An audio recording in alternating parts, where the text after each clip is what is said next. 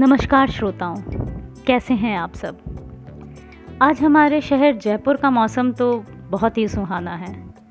असल में मुझे बरसातों का मौसम सबसे ज़्यादा पसंद है। तो आइए इसी मौसम में गर्मा गर्म चाय के साथ सुनिए एक नई कहानी। एक मकड़ी थी। उसने आराम से रहने के लिए एक शानदार जाला बनाने का विचार किया और सोचा कि इस जाले में खूब कीड़े मक्खियाँ फंसेंगी और मैं उसे आहार बनाऊंगी, मज़े से रहूंगी। उसने कमरे के एक कोने को पसंद किया और वहाँ जाला बुनना शुरू कर दिया। कुछ देर बाद आधा जाला बुना और तैयार हो गया।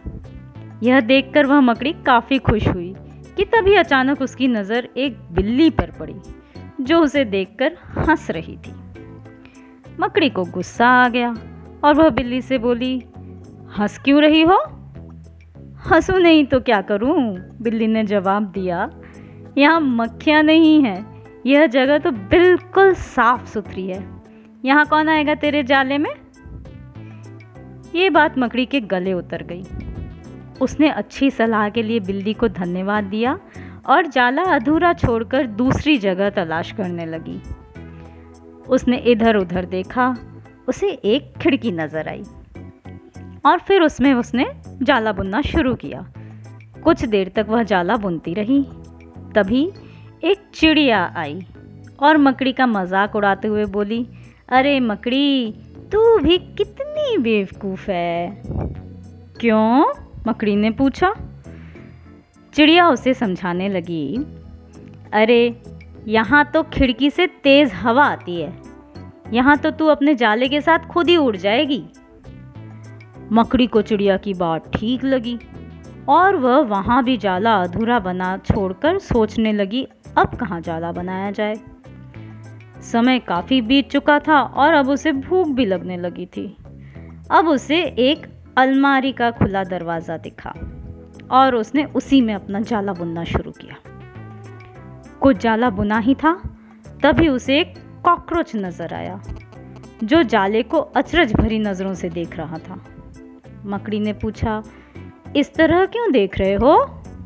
कॉकरोच बोला, अरे यहाँ कहाँ जाला बुनने चली आई, ये तो बेकार की अलमारी है, अभी ये यहाँ पड़ी है, कुछ दिनों बाद इसे बेच दिया जाएगा और तुम्हारी सारी मेहनत बेकार चली जाएगी।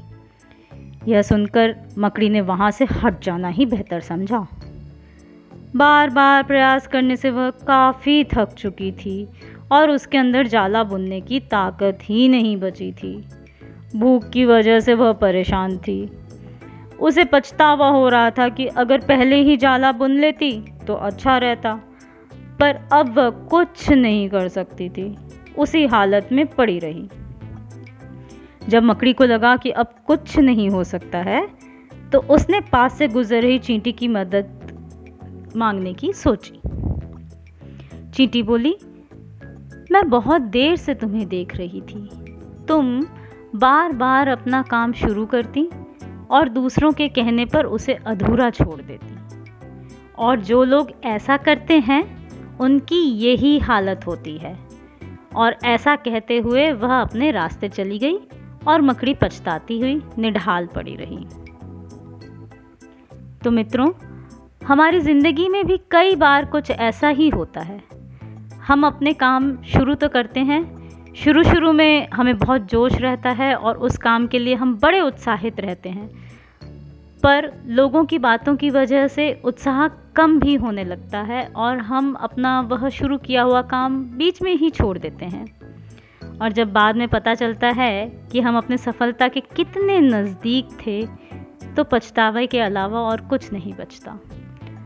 तो इसलिए हम जो काम शुरू करें उसे पूरी इच्छा के साथ में, पूरी लगन के साथ में समाप्त ज़रूर करें।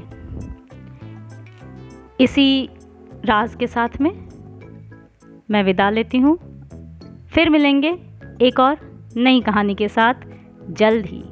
तब तक खुश रहिए, स्वस्थ रहिए।